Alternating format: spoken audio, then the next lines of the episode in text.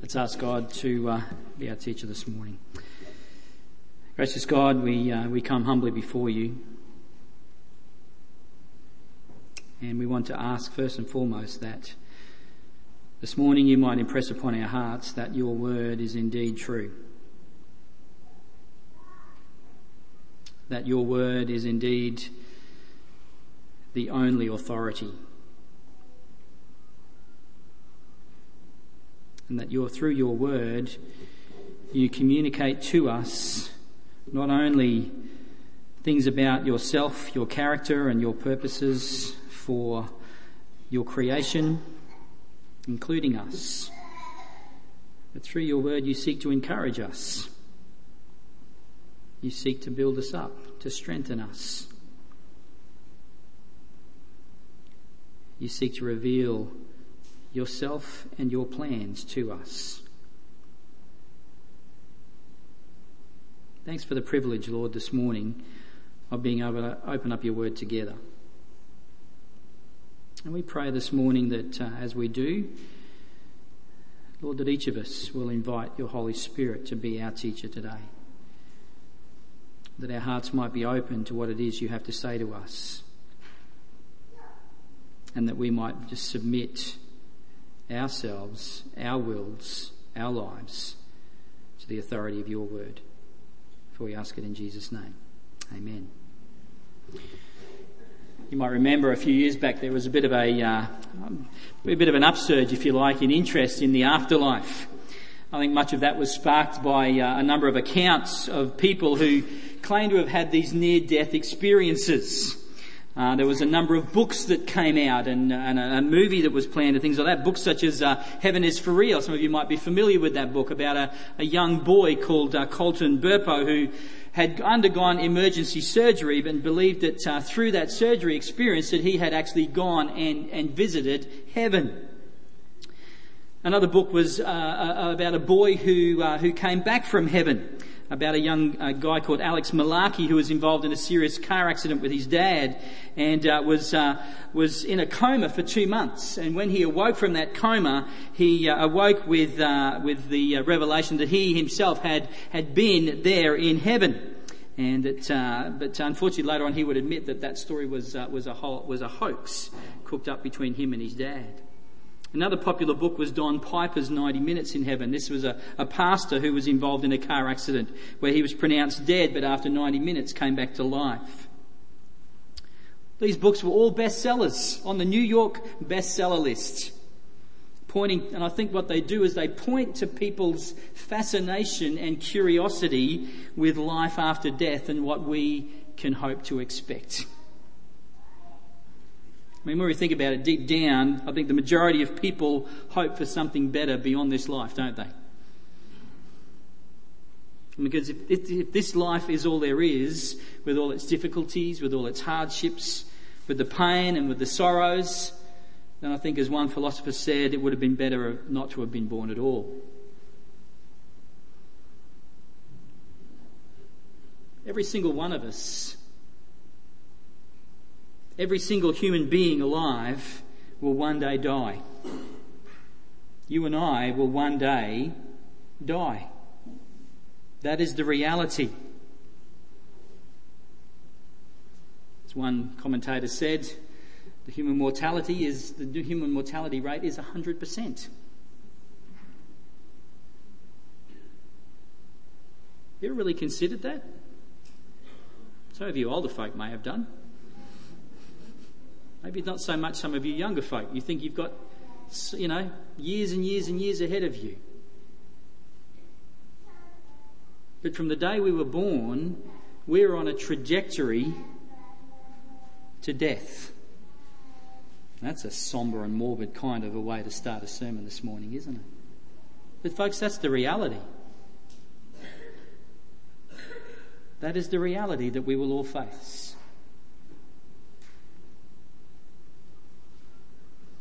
And the question that confronts us because of that reality is that what will happen to us when we die?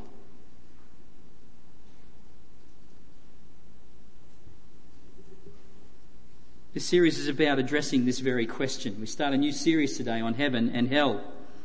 And the Bible clearly presents two very, uh, very um, straight out options. There is only one of two options, according to the Bible, and that is heaven or hell. There is no in between. There is no other option, but only two. And each and every one of us will have to one day face the consequences of our choice that we make here in this life. So, as we commence this series this morning, I want us all to, uh, I guess, be thinking of what it is, you know, what, what our lives are all about. And most importantly, I want us to be thinking about that trajectory that we are all on.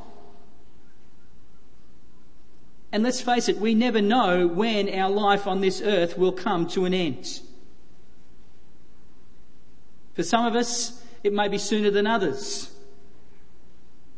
And like I said before, the younger you are, and I know it from my own experience, the younger you are, the less you, you think about this.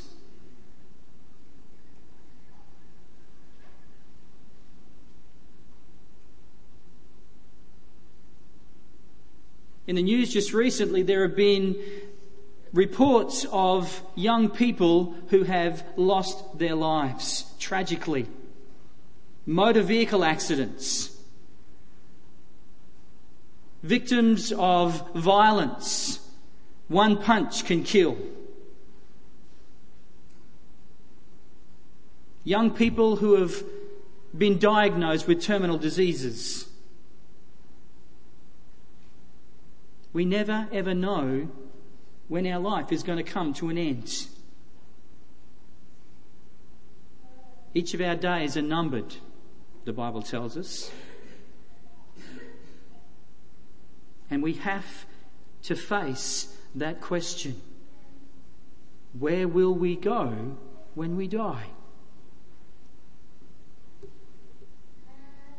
You know, throughout history, throughout the history of all mankind, every civilization has believed in life after death in some form or another. Did you know that? Every civilization. You know, this, this would suggest to me that there seems to be a, a, a, a deep down uh, knowledge or sense, if you like, of the eternal in each of our hearts.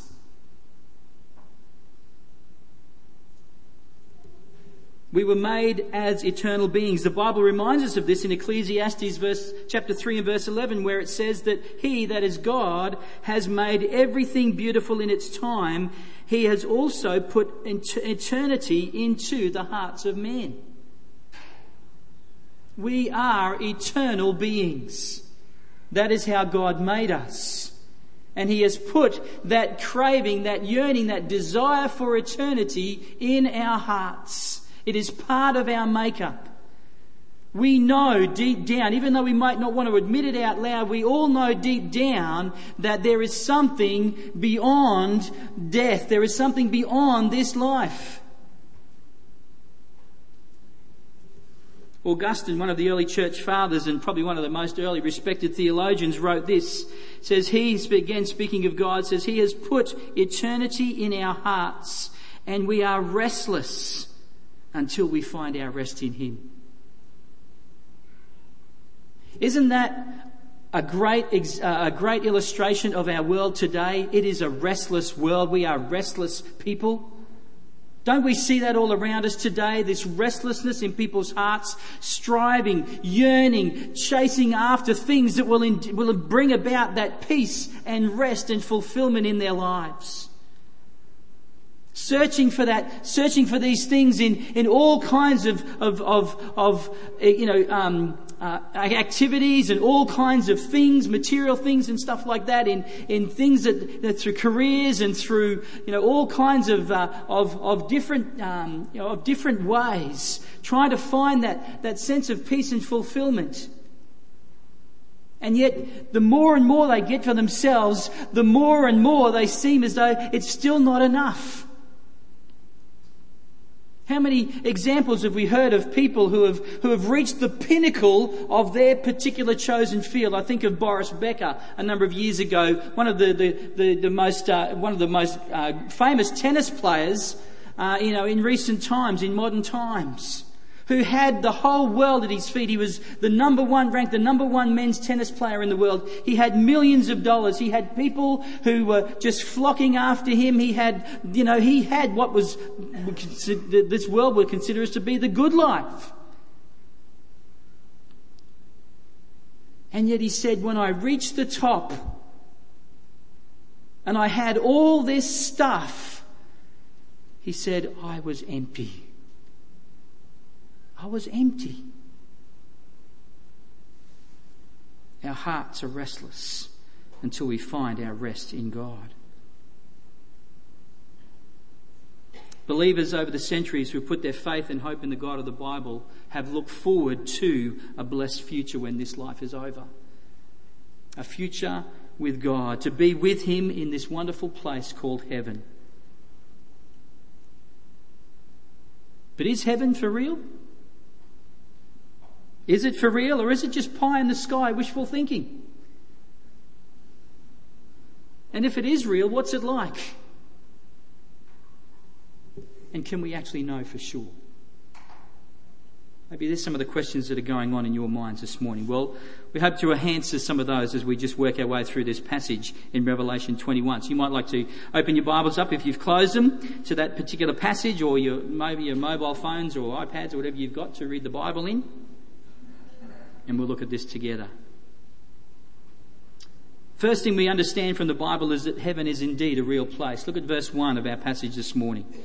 The Apostle John writes, Then I saw a new heaven and a new earth, for the first heaven and the first earth had passed away, and the sea was no more.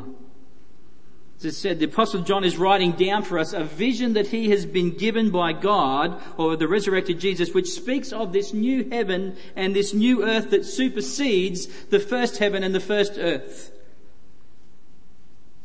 There's some argument amongst biblical scholars as to whether or not this new heaven and earth are just that. They're completely, completely new entities. That they have nothing eh, eh, at all to do with the, with the old heaven and the old earth that are passing away. But some believe that they are in fact a renewed or restored heaven and earth. What John is saying here is that, you know, there's going to come a day when, when God brings all of history to a conclusion. And he is going to, re- he is going to renew and restore all things. And currently as we live on this earth, the, the earth that we know, our own present experience, we are told by the Bible that there, there is going to be a new earth, or a renewed earth, a restored earth. An earth where there's going to be no more of the, the difficulties and the hardships and, and all of the, the uh, you know, the natural disasters and all those sorts of things that, uh, that, that, that, shape our world as we know it today. All of the crime and all of the war and all of the, all of those sorts of things. It's all going to be done away with.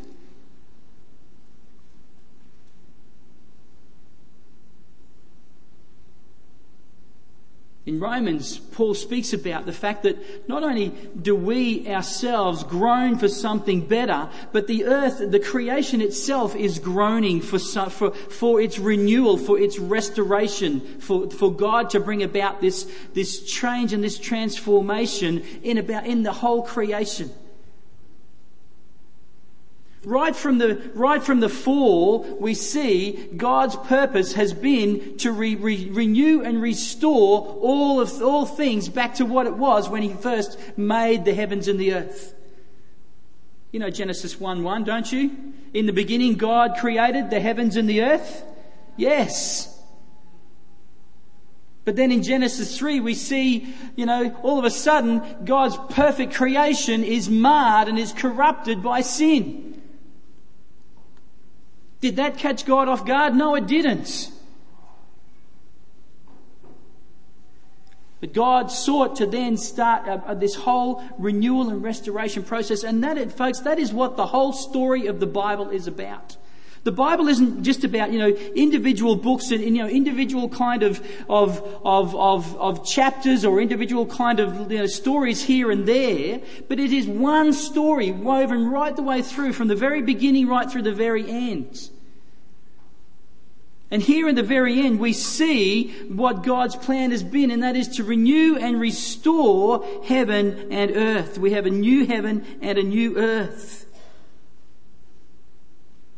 But what we see in this is that we see that both heaven and earth are referred to as real places. And the fact that heaven is a real place is made clear in passages such as Matthew chapter 6 and verse 9. You remember the, uh, the, the prayer that Jesus actually taught his disciples? The Lord's Prayer? Our Father who art in heaven. Jesus says, when you pray to God, you are praying to our Father who is in where? Heaven. God is in heaven. In fact, Jesus declares, you know, that we often spoke of the Father who is in heaven. We see that, you know, through the Gospels, particularly in Matthew's Gospel, we see a lot of that. Jesus himself in John, John chapter 3 and verse 13 was declared to be the one who descended from heaven. And it is from heaven that Christ is to be revealed on the last day. If you, if you have a look at 1 Thessalonians chapter 1 you'll, and chapter 4, you'll see that yourselves. I won't ask you to turn there now, but we'll, uh, we'll get you to do that a bit later on. 1 Thessalonians, 1 Thessalonians, uh, chapter 1 and chapter 4.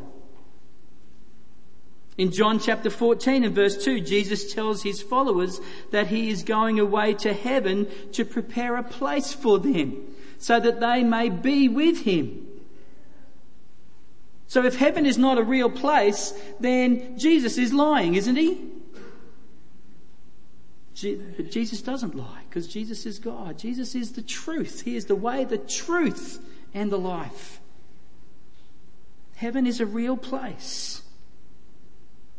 Hebrews 9:24 says that Christ has entered heaven to appear in the presence of God on our behalf. We sang about that this morning. Behold, before the throne of God, before the throne of God above, I have a strong and perfect plea. A great high priest whose name is love, who lives and pleads for me. There before the throne of God, Jesus is our intercessor. He is our advocate before the Father there in heaven. Is heaven a real place? You bet it is. You bet it is. Not only that, believers are called to make preparations for heaven. Remember in the, uh, the Sermon on the Mount, Jesus says in Matthew chapter 6, verses 19 and 20, He says, Do not store up for yourself treasures here on earth, but instead store up for yourself treasures in heaven we're also told that our inheritance is in heaven in 1 Peter chapter 1 and verse 4 and that believers themselves are referred to as citizens of heaven in Philippians chapter 3. There is no doubt that scripture affirms that heaven is indeed a real place. Heaven is indeed a real place. Heaven exists right now, folks. It is where God is right now. It is where Jesus is right now, our advocate before God. It is where angels right now bow down before the throne of God and worship Him. But one day God says, you know what, when I, when I restore all things, I'm going to bring about a new heaven and a new earth and both those things, and we're going to learn this through the, through the series, that God is going to unite heaven and earth together. That God will be with his people. And so that moves us into our second point this morning. We'll see it in verse 3 that the second thing we need to understand about heaven is that it is indeed the dwelling place of God. Look at it in verse 3. And behold, and, and, I heard a loud voice from the throne saying, Behold, the dwelling place of God is with man. He will dwell with them and they will be his people and God himself will be with them as their God. Did you know that it has always been God's plan to make his dwelling with mankind? Always. That has always been God's purpose right from the very beginning of the Garden of Eden where God created man and woman, Adam and Eve. God created them to be there in the garden to be his, to have dominion over his creation under his leadership. And God himself, where was he? Was he separated from Adam and Eve in the garden? No, he wasn't. He was there with them. In fact, he walked in the garden with Adam and Eve. Now, although God is perfect in and of himself and that, that relationship between Father, Son, and Holy Spirit, what we call the, the Trinity of God, God is perfect and has no need for anything or anyone apart from that, that, apart from himself. But even though God desired to, God did not need anyone or anything, He chose to create, He chose to create mankind. Why? So He could be with them and they could be with Him.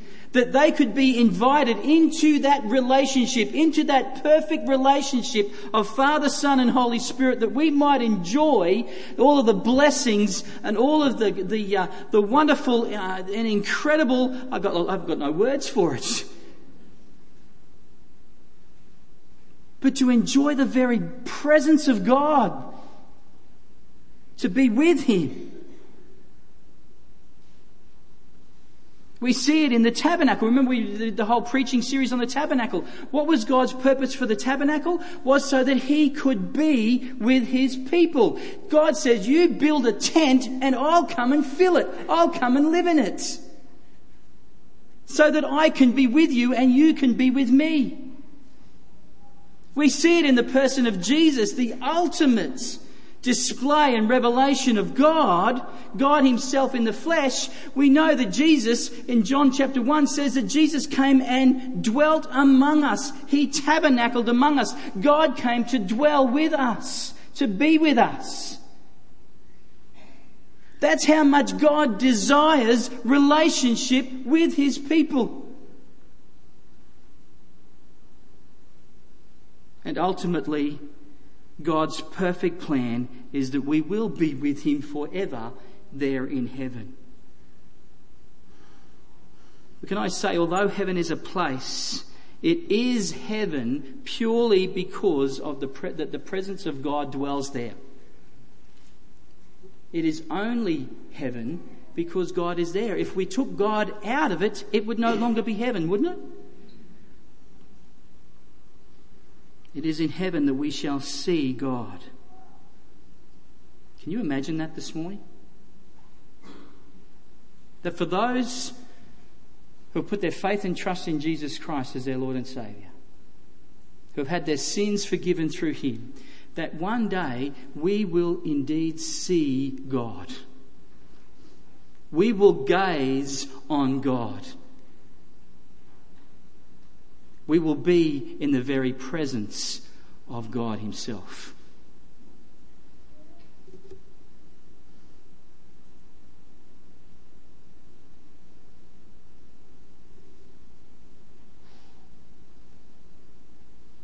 Does that excite you? It should. It should lift our hearts to a place that is just so majestic and glorious, you've got no idea.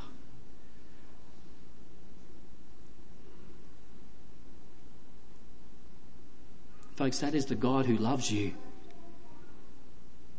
That is the God who died for you in order that you could be with him. Can you get the sense of how much God wants to be with you, with us as his people?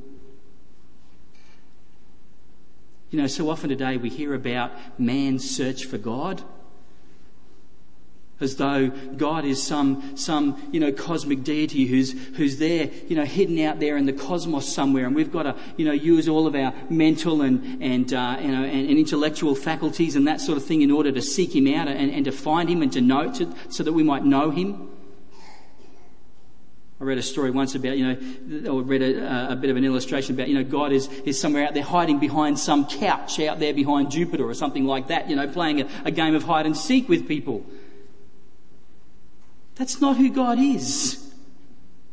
God desires to be known and God has made every way possible for us to know Him so that we could be with Him. We don't have to seek God. God seeks after us. God seeks after you. What about the parables in, in Luke 15, the parable of the lost sheep and the lost coin and the lost son? Doesn't that say to us that God is a pursuing God, that God is a God who seeks after us to know us so that we can know Him and be known by Him? Heaven is the place where God is. And it is from God's glorious presence that all of the blessings of heaven originate and come to us. I mean, the Bible speaks of God as our portion and our inheritance. Psalm 73 verse 26 says, My flesh and my heart may fail, but God is the strength of my heart and my portion forever. My inheritance. All that I long for, God is. Psalm 16 verses 5 and 6 that David writes, The Lord is my chosen portion and my cup. You hold my lot. The lines have fallen for me in pleasant places. Indeed, I have a beautiful inheritance. So let me ask you this morning, let me ask you this. What is it that you are looking forward to most in heaven? What are you looking forward to most when it comes to heaven? Is it God Himself? Because it needs to be. You know, I hear many people talk about heaven and, and about all the things that we'll experience in heaven. You know, we'll, it'll be a beautiful place and, you know, we'll meet our loved ones there and we'll be reunited with loved ones and all those sorts of things. And you know what? That is so much the case. That is so true. But all of those things will pale in comparison to the fact that we will indeed be there with God. And it is God Himself who we must desire most in our hearts and in our lives because first and foremost it will be God who will be our delight in heaven. And if we're looking forward to all these other things and not God, then we've got the wrong focus and the wrong motives in our Christian lives.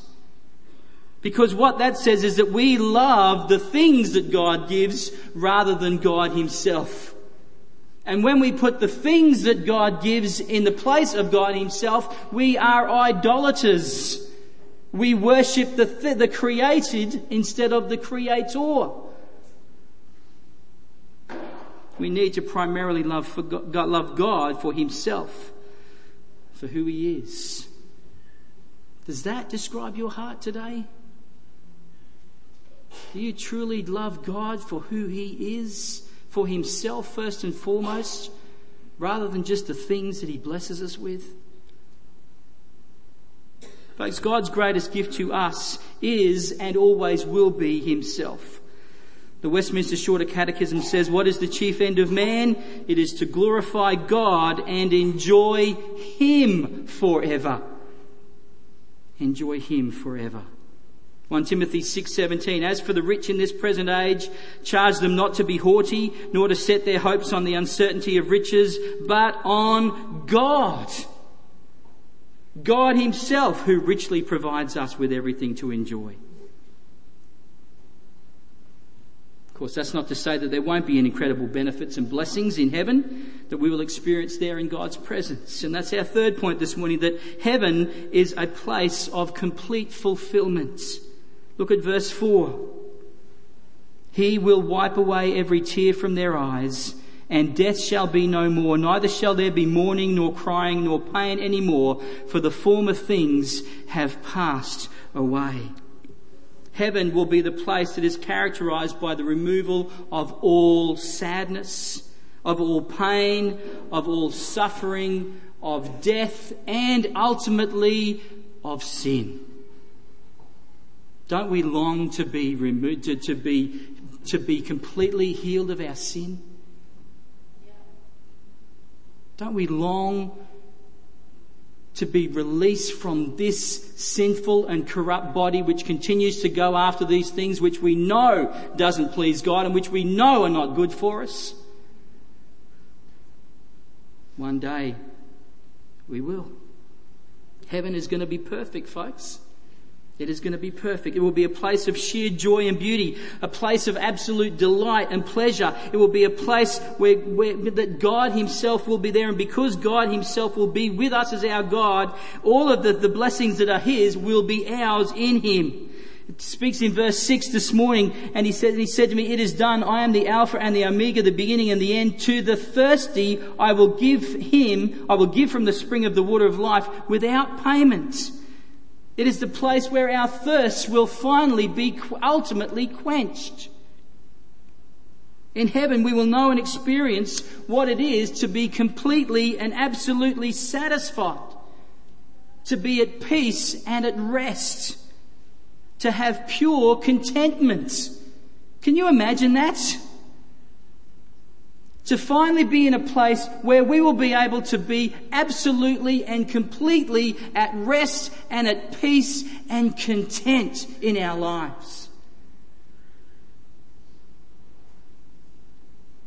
We will want for nothing. We will need for nothing because God Himself will be there and He will be all that we need.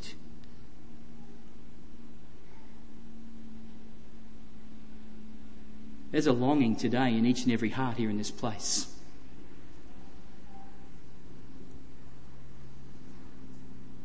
There's a restlessness. There's a dissatisfaction in each and every heart here in this place today. Why? Because we have not yet reached our rest. We have not yet entered into that peace that God alone can bring. Yeah, we may have entered into it in a way which you know, which is a, a, a foretaste, if you like. And I, I love Rosa's, you know, testimony this morning because what she was talking about this morning was that foretaste of the peace which God can bring into our hearts in this world, amidst all the chaos and amidst all of the, all of the, the hardship and all that goes on in this, in this life. It is but a foretaste. Can you imagine what will be when we will enter into the fullness of that? God says that is what we yearn for, that is what we desire after. And the things of this earth will just not suffice. They will always leave us empty and, and, and unfulfilled and unsatisfied. I love that image in Psalm 23 where it says, The Lord is my shepherd, I shall not want. He leads me beside still waters. He makes me lie down in green pastures and He restores my soul. And I think that is the picture of the kind of peace and contentment and rest that we are heading towards in heaven. And although we have a foretaste of it now in Jesus Christ, we will one day be there in all of its fullness. And folks, that is something to yearn after. That is something to aim for. And that is something to delight in. Isn't that the, isn't that the case today? We will need nothing because we will have all we need. Finally, heaven is for those who overcome or conquer. Look in verse 7. The one who conquers will have this heritage and I will be his God, and he will be my son. Talking here in reference to sin, folks.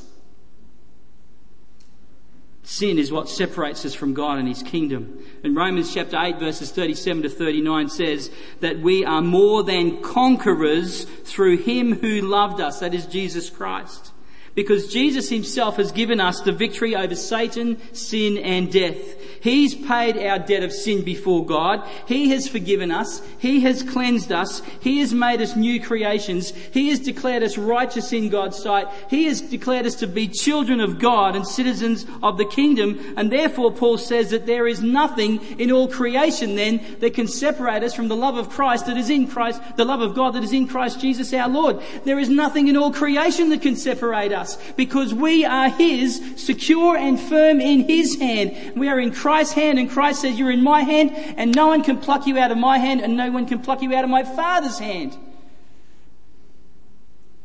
So he says, for those who have conquered, for those who have come to a saving faith in Jesus Christ, who have conquered sin through Jesus, he says, this is their heritage. This is our heritage.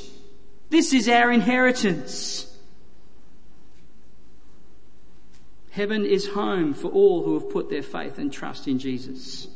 Yet for those whose sins have not been forgiven, we read in verse 8, but as for the cowardly, the faithless, the detestable, for murderers, the sexually immoral, the sorcerers, idolaters, and all liars.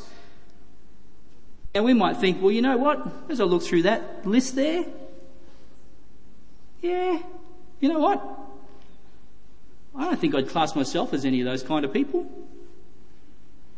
It's my inheritance, isn't it? No, it isn't. Because although Jesus is named, you know, these people like the cowardly, the faithless, and so forth, what Jesus is actually referring to is those people whose sins have not been forgiven. Those people who are still in their sin because they have not come to Jesus Christ as their Saviour and as the one who has purchased their forgiveness on the cross through his death and resurrection. And so he says, for them, what will be their portion? What will be their inheritance? It will be in the lake that burns with fire and sulfur, which is the second death. Look at this in, a, in more detail in a few weeks' time. Folks, heaven is for real. Amen? Heaven is for real. It is indeed our home. It is more glorious than anything we could ever imagine because there we'll enjoy the presence of God forever. So I ask you again today, are you looking forward to heaven and are you more cap- or are you more captivated by the here and now? If someone was to ask you today, do you want to go to heaven today? I guarantee a lot of people say, well, yeah, I do, but you know, there's, yeah, can we just leave? Can we just delay it for a few weeks or a few months or a few years? Folks, if we've got the right understanding of what heaven is, we'll be like the Apostle Paul and say, you know what? I'm there. I'm there in a flash.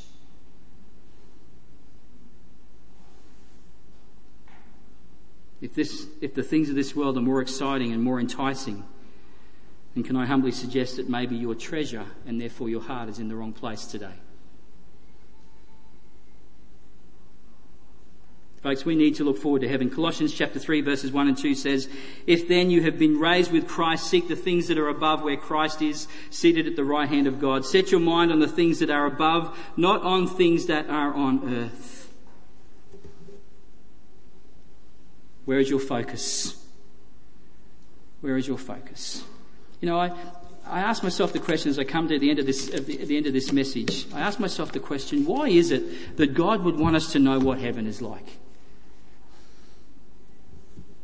Because I mean, surely, I mean, that's, that's, that's, that's down the track, isn't it? Why, why would God want us to know what heaven is like? I think it's this. It's because He wants us to have a hope. He knows the corruption of this world.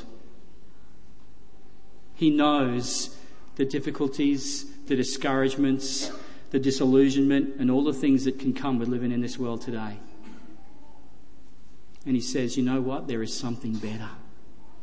There is something better.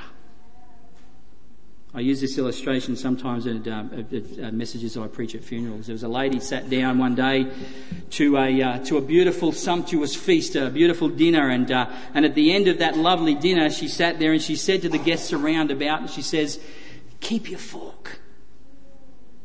Saying, What do you want about? Keep your fork. She said, Because dessert's coming. It's the, be- the best is still to come. The best is still to come. Folks, we need to keep our fork because the best is still to come. Amen? Let's pray. Father God, I want to thank you this morning for your encouragement through, through your word that gives us hope. But that hope is only found in Jesus Christ and through a living relationship with Him. My prayer this morning is that for every person, every heart in this place, that we can have a great assurance of knowing that Jesus is indeed our Lord and Saviour and that heaven is our inheritance. For those who may not have that uh, assurance themselves, I pray that you might speak to their hearts, that you might reveal yourself to them in a fresh way today, in a real way. Help them to see that you love them so much that you pursue them. You pursue them and, uh, and, and you seek after us in order to be, that we, you might be with us, that you might be our God and we might be your people and we might live with you forever and ever and ever. Thank you that you love us that much. Amen.